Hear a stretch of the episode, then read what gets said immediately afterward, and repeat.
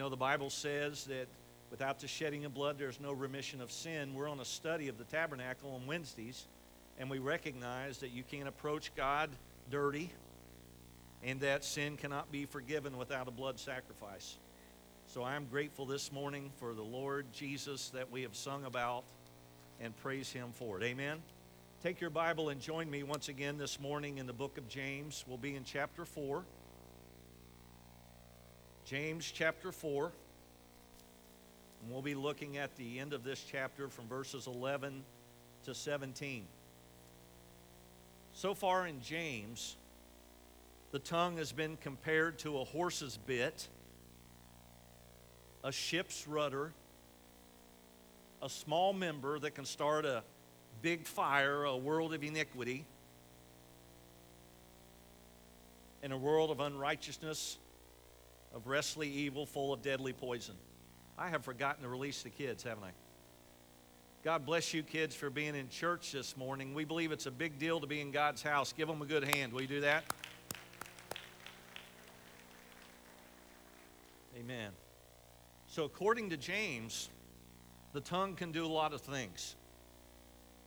And in verse 11, beginning in James chapter 4, you would think that in chapter 4, surely he is finished with addressing the tongue, what we say with our mouths, but he's not. And in chapter 4, verse 11, the Bible says this Do not speak evil of one another. Brethren, brothers and sisters. He who speaks evil of a brother and judges his brother speaks evil of the law and judges the law. But if you judge the law, you are not a doer of the law, but a judge. There's one lawgiver who's able to save and destroy. Who are you to judge another? Now, we've recognized so far in the book of James that it's important to have godly wisdom. We recognize that there's a difference in knowledge and wisdom. Uh, wisdom is applying the knowledge that you have. It's it's uh, it's learning from your mistakes. It's it's growing. Uh, do we not want to be wise in our Christian life and continue to grow as believers in Christ? No one in here has it all figured out. We're just fooling ourselves if we think we do. No Christian has it all figured out. No, no church has it all figured out. We are works in progress. We are saved by the grace of God. Amen. He keeps us saved. He's the one who does it. And I'm grateful for that. But as a believer, we need wisdom, and James is giving us that wisdom at the end of chapter 4 by reminding us of this. We are not God, and we don't have the authority to pass judgment on other people. Now, what do you mean, Brother Greg? Well, well, Paul writes this in Philippians chapter 1, verse 9. In this I pray that your love may abound still more and more with knowledge and discernment, that you may approve the things that are excellent, that you may be sincere and without offense till the day of Christ. He starts this uh, part of the chapter, closing out chapter 4, by saying, Do not speak evil of one another, brethren. He who speaks evil of a brother judges his brother. And we are reminded that God has a plan for our, our mouth, our tongue, our testimony, our life, and that is to praise Him. Now, here's where we get into trouble. The tongue that can praise the Lord on Sunday is the tongue that can bite a brother or sister in the back on Monday.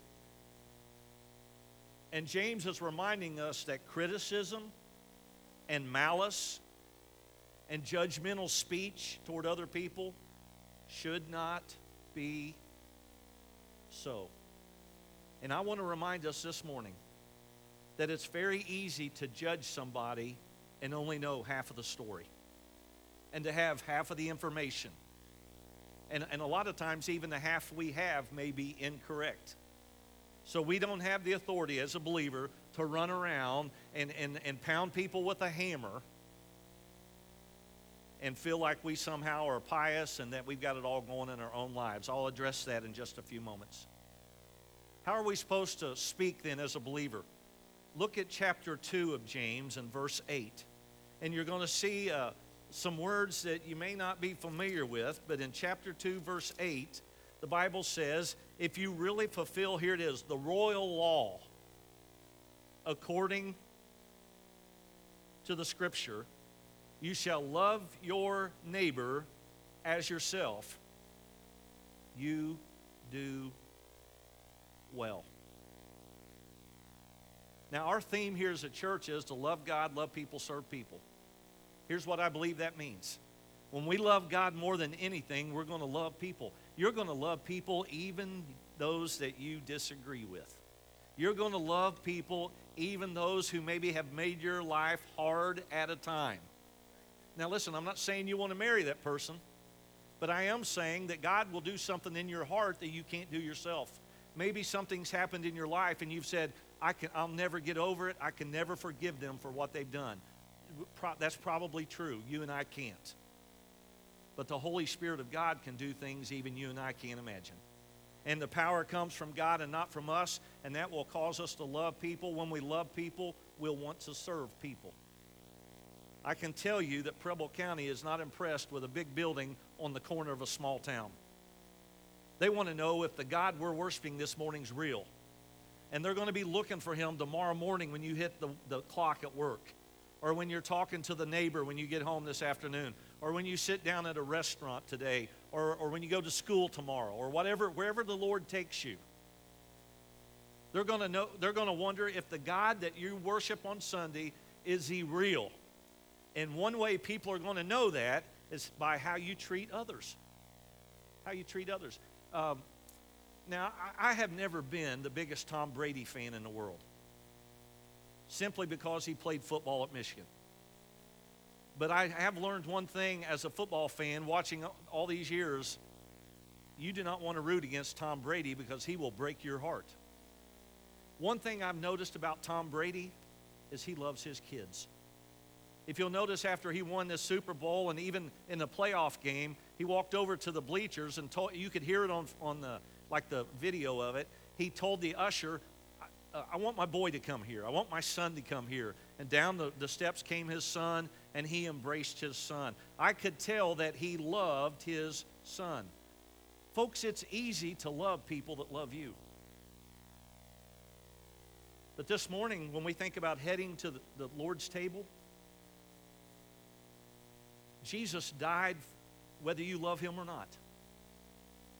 And his love for you doesn't waver based on your response to him. God's nature never changes. And that's good news, isn't it? Whether we're here or watching, that God loves me. And the good news is, He loves me even if I've created a mess with my life. And He loves me even when I'm proud and think I've got it all together. God is a God of love. And when we love Him, he changes our hearts to love people. And the Bible says, James uses that term uh, in verse 8 again. He says, the royal law. But this isn't the first place you hear it. As a matter of fact, you see it in Leviticus in the Old Testament, chapter 19, verse 18. You shall not take vengeance nor bear any grudge against the children of your people. Who's James talking about? Talking to in James 4, brothers and sisters in Christ but you shall love your neighbor as yourself. That's the golden rule. That's, that's what we teach kids in kindergarten to treat people like you would want to be treated. The Bible says in Matthew chapter 19, honor your father and mother, and you shall love your neighbor as yourself. Matthew 22 is that conversation with Jesus, and the Bible says, Jesus says, on these two commandments you can hang all the law. Love the Lord your God with all your heart, soul, and mind, and love your neighbor as yourself. What does that mean? It means that the first four commandments deal with your relationship with God, and the second six deal with your relationship with men. Love your neighbor as yourself. The Bible says in Mark's gospel, there's no other commandment greater than these. And even Paul wrote these words in Romans 13. For the commandments you shall not commit adultery, you shall not murder, you shall not steal, you shall not bear false witness, you shall not covet. And if there's any other commandment, all are summed up in this saying, You shall love your neighbor as yourself. So, this morning, the title of the message is Making Plans That May Never Happen. And, folks, when you and I begin to factor in ourselves ahead of what God wants to do and what God's sovereignty is all about, there's a lot of things in life that you and I are worrying about this morning that, that will not even happen. And here we sit, ate up and worried and anxious. Have you ever been awakened in the middle of the night or early morning and you wake up and worry is just permeating your whole soul and your con- somebody say amen. I know what that's like. And I also know what it's like to worry about things that never pass. And I praise the Lord for his faithfulness. And he said, Listen, if you're going to help somebody else, if you're going to recognize that you're not a judge in anybody's life, you need to take a good look at your own heart this morning. And that's what this passage is going to remind us of as we come to the, the communion, the bread and the cup. It's about examination. Mark your place right here, if you will, with me. And let's go to Matthew's Gospel, chapter 7. Someone says Matthew 5, 6, 7. I want you to think Sermon on the Mount. Jesus is starting to wrap this sermon up, this message up, and in chapter 7, he gives us a reminder of how you love others as you love yourself. Verse 1, chapter 7, Jesus says, Judge not that you be not judged. For with what judgment you judge, you will be judged. And with the measure you use, it will be measured back to you. Let me ask you a quick question. Would you like people to treat you like you treat people? Now, I'd like to say yes, but to tell you the truth, there, there are times when I, I, I fail a little bit of that test. When I, when I don't show grace that I should have shown, or, or sympathy, or, or make a statement like this well, they deserve that. Now, let me tell you what, what I deserve and what you deserve. It's a fiery hell because of our sin. And today, man, I love these songs. When we sing about the cross and the blood of Jesus, it's a reminder of the love of God and the fact that He paid the debt for us. Amen? That's what Christianity is it's receiving what Christ did on Calvary. Who would have ever thought, folks? Who would have ever thought that we are right at a year when this whole thing took off? A pandemic. First time I heard that on television, I had to look it up. What does that mean? A pandemic a worldwide epidemic that's not going to go away. And here, this is how naive I was a year ago. I sure hope we can get back for Easter Sunday. Do you remember that? Easter Sunday. My goodness, God had a different plan. And if anything, I believe He's called us to wake up and to recognize the blessings of God and not take things for granted that we've always taken for granted. One thing I, that I'm not going to take for granted anymore is a faithful church. Folks that, that, that show up. Because I can tell you, we know what it's like to preach in here with nobody, and it's a completely different, I shouldn't say feeling. We're going to preach the gospel. God's word is true. Amen. It moves. But you're, the fact that you're here it's like I'm preaching to a bunch of cheerleaders for Jesus. That's the brethren that James is writing to. That's who he's talking about. And he said, Now listen, be careful. Don't act like a judge. And, and, and then Matthew, uh, Jesus continues, verse 2 For the, the measure you use to judge will be measured against you. And then verse 3 Why do you look at the speck in your brother's eye, but do not consider the plank in your own eye? I don't know if this is this is the Greg Jackson translation. Have you ever had a piece of sawdust in your eye? Raise your hand if you have. Or anything small. Have you ever had a two by four in your eye? No. Jesus is saying, hold it. Hit the brakes, time out. Examine your life before you try to start fixing everybody else.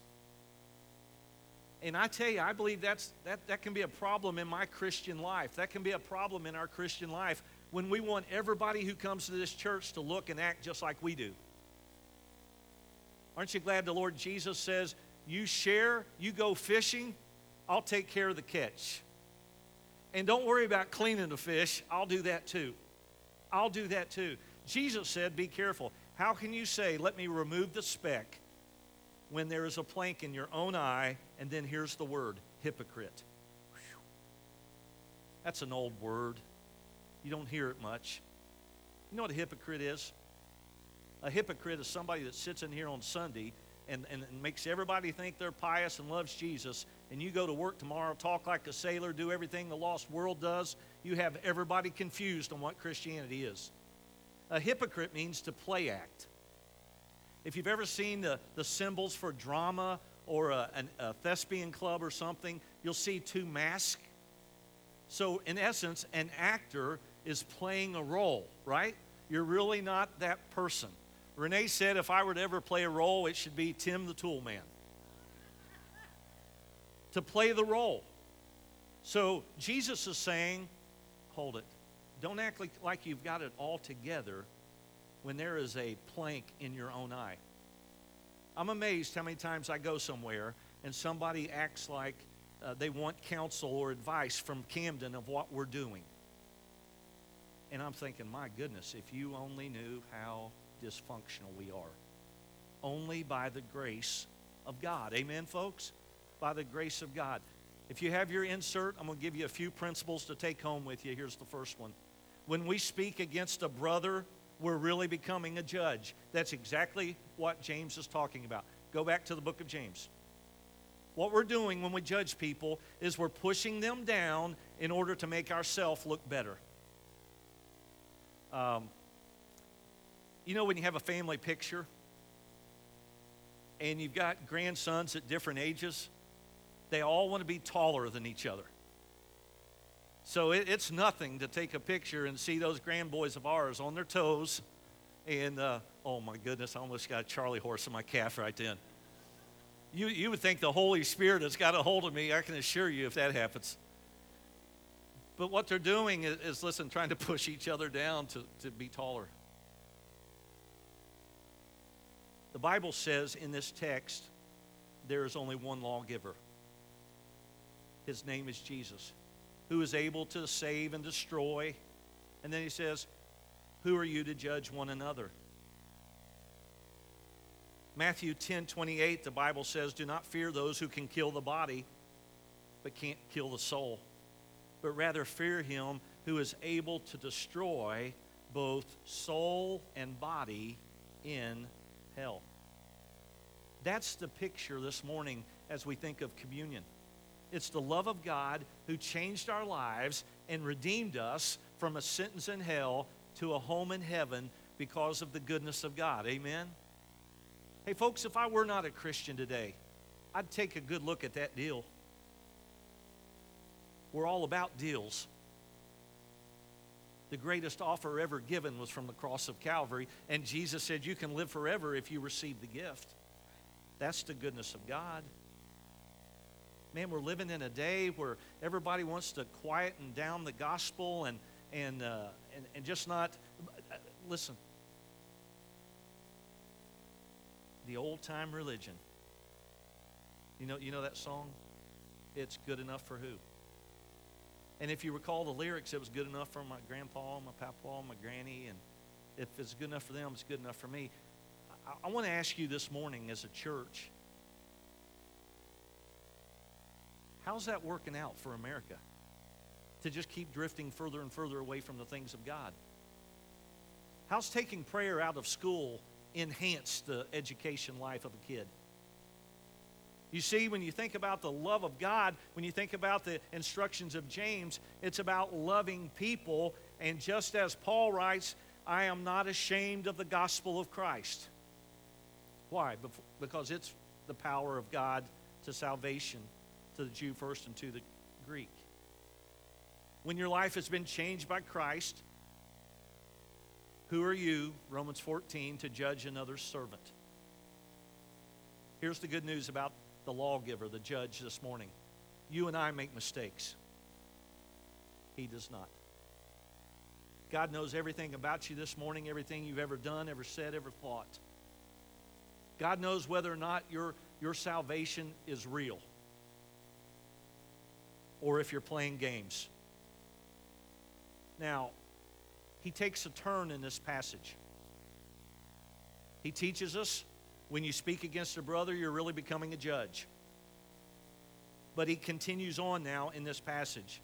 Look at verse 13. Come now, you who say, Today or tomorrow, we will go to such and such a city, spend a year there, buy and sell, and make a profit. Make a profit. Number two in your outline. There can be a tendency to plan life and not take God's will into account. It's almost that in this passage, he gets our attention about making sure that we're right with God, quit judging everybody else, and then he says, even when it comes to your plans, make sure that you give your plans to the Lord. 365 days, 12 months, 52 weeks, seven days a week, 24 hours, 1,440 minutes, 86,400 seconds. Everybody in this room has the same amount of time.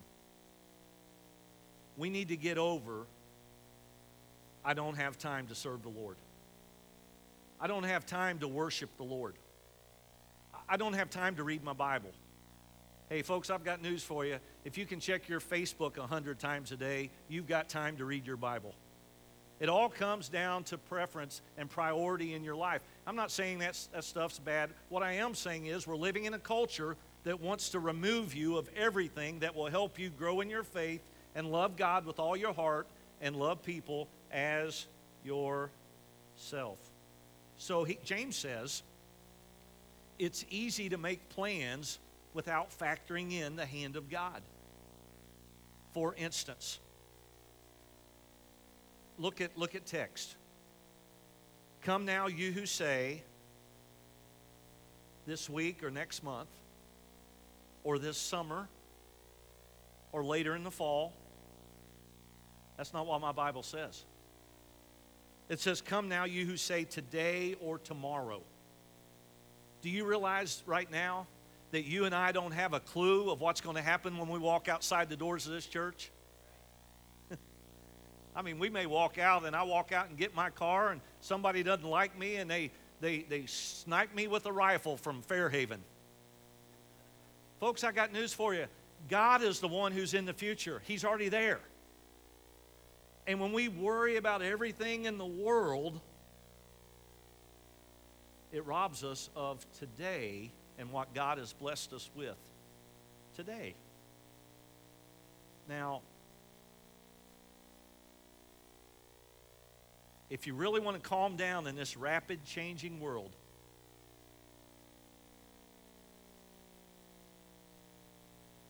just slow down and think of how much God loves you. Bible says, "For he careth for you, cast all your care upon him, for he cares for you." And recognize that the world in which we live Look at verse 14 is brief. Whereas you do not know what will happen tomorrow. For what is your life? It is even a vapor, a mist, a fog that appears for a little time and then vanishes away. My dad is over 80, and I can remember when we celebrated his 30th birthday. Oh, man. I can remember some of those gifts for those special days when my dad was a young husband, and, and I remember one of them was a Scofield Bible.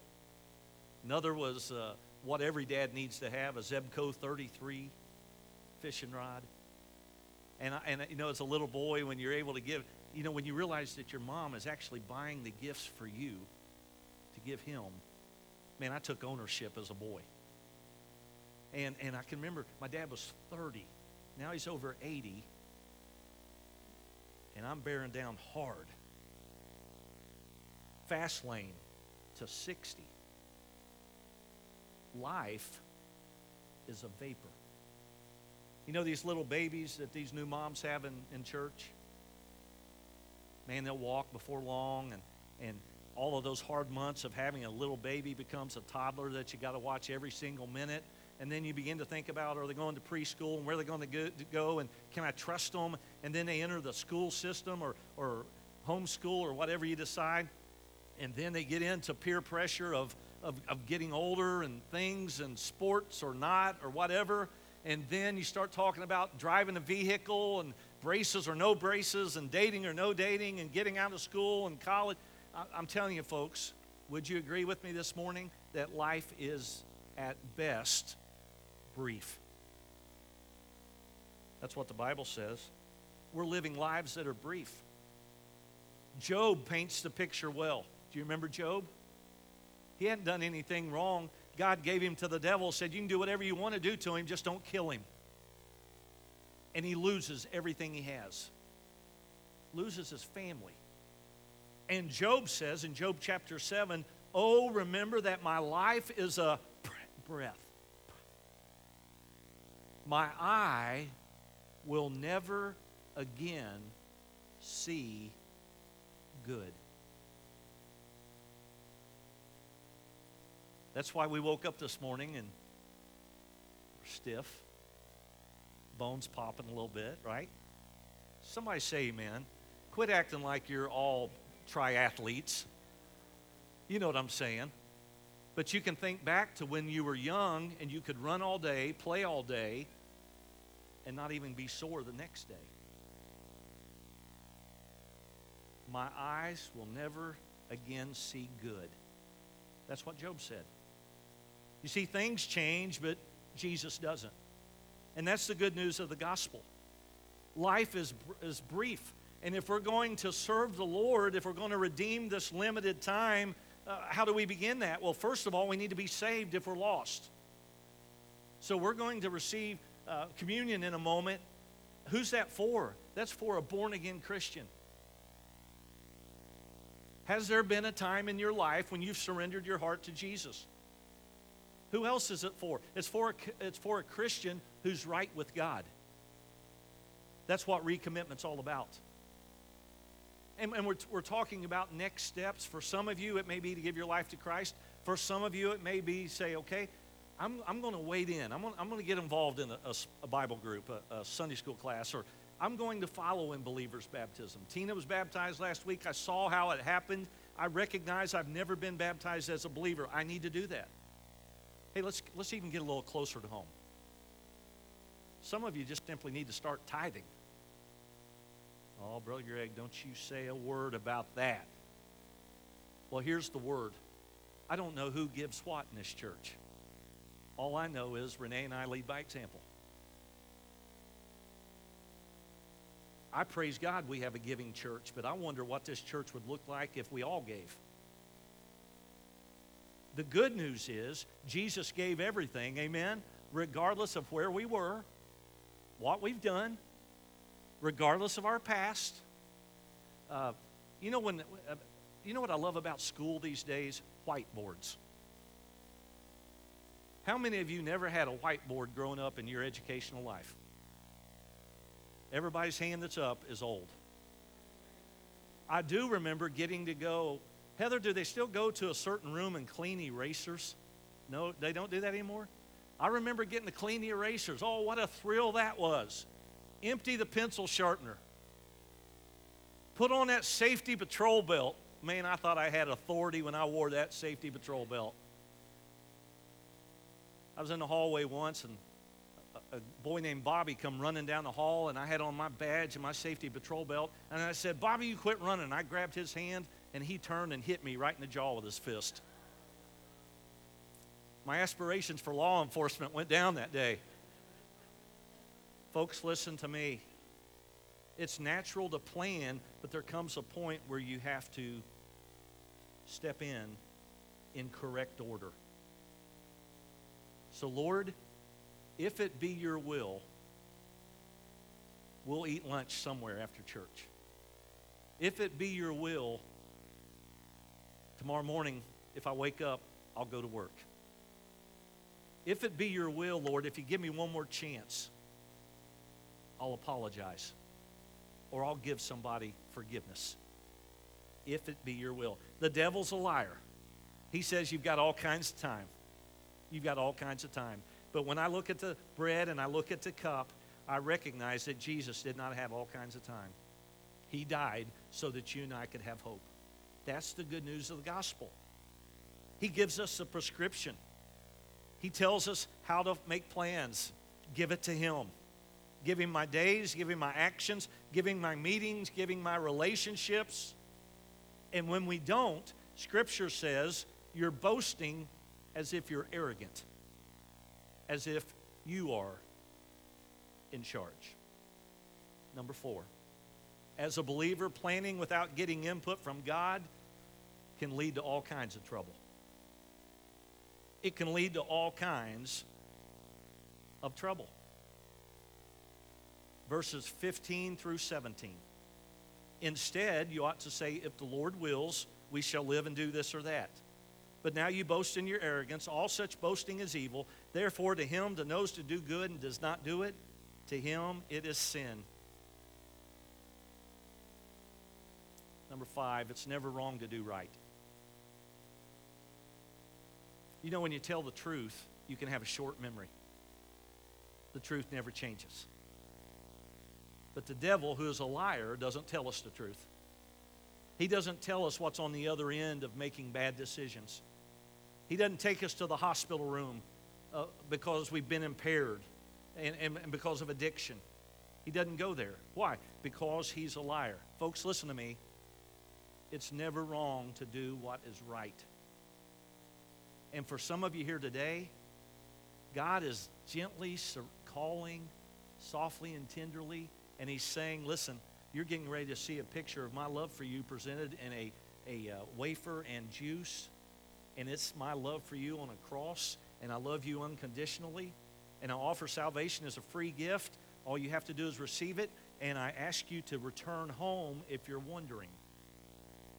The door's open.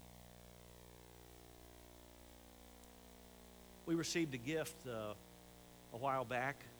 Some of you probably have one. It's a doorbell that knows if you're there or not. And there's some different settings on it, and one of the settings is movement. And I was getting notified one right after the other, and I thought, boy, there's never been, I've never noticed that much traffic at our house. And what it was doing was picking up every car that was coming down Camden College Corner Road. And then I had to, to stipulate the filter, make it a little tighter, movement of a person. It, rec- it recognizes a person. The cross recognizes your greatest need, and that is for the Lord to be saved. You say, Greg, what do you mean be saved? I, am I'm okay. I'm doing all right, making a living, got through this COVID. My family's healthy. Uh, I'm not talking about the th- temporary things of life. I'm talking about your soul. When you breathe your last breath, where are you going to go? Some people believe that's it. They call it annihilation or nihilism. That when a person is dead, you, that's it. They never existed. Oh, no. That's not what this Bible says.